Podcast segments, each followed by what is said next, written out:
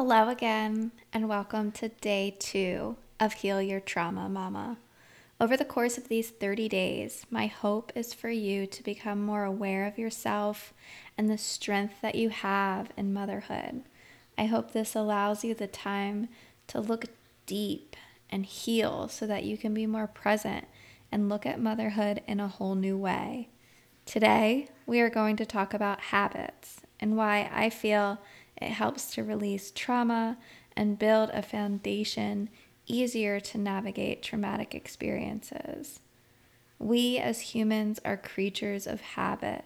Most of us really enjoy predictability and routine. The issue is sometimes we develop habits that don't necessarily work for us.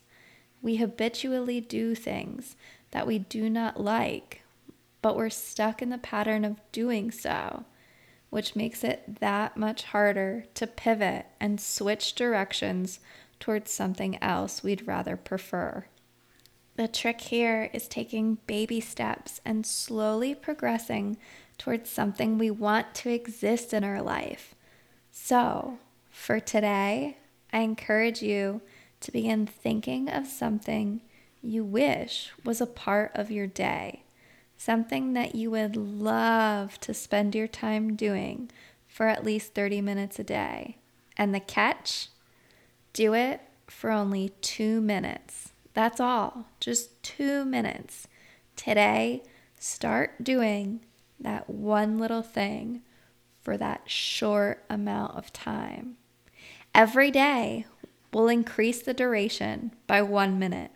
So, tomorrow, you'll do it for three minutes. The next day, four, and so on.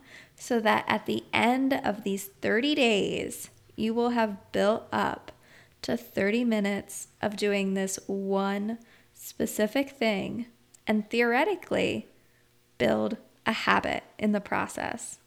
How cool is that?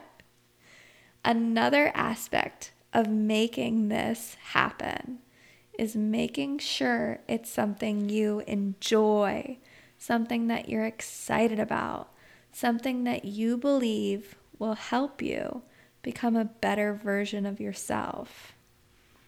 This might be meditation for some of you, or going on a walk outside. It could be reading a book or tending to your garden. Maybe just connecting with people. Whatever it is, try to limit your screen time and potentially do something that is activating your mind or body. I feel that building habits we enjoy helps us to release our trauma because it gives us something to look forward to and it directs our attention to something more positive and uplifting. It gives us a feeling of accomplishment and purpose, and it has us excited to start a new day it gives us something that we are in control of and that we personally decide it should be a part of our lives. I'd really love to hear what habit you're choosing along these 30 days and what it would mean to you to be able to have 30 minutes a day to do this one specific thing. How would it change your life? What would this allow you to accomplish? Feel free to find us on Instagram or join our Facebook group along the way for extra accountability. This concludes day two of our 30 days to heal your trauma, mama. Please continue on to day three and follow along on the journey and know that it is absolutely possible to heal from your trauma that may be present in your life at this moment. And also, you deserve it.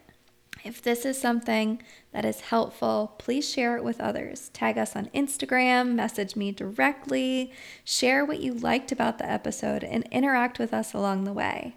Thank you.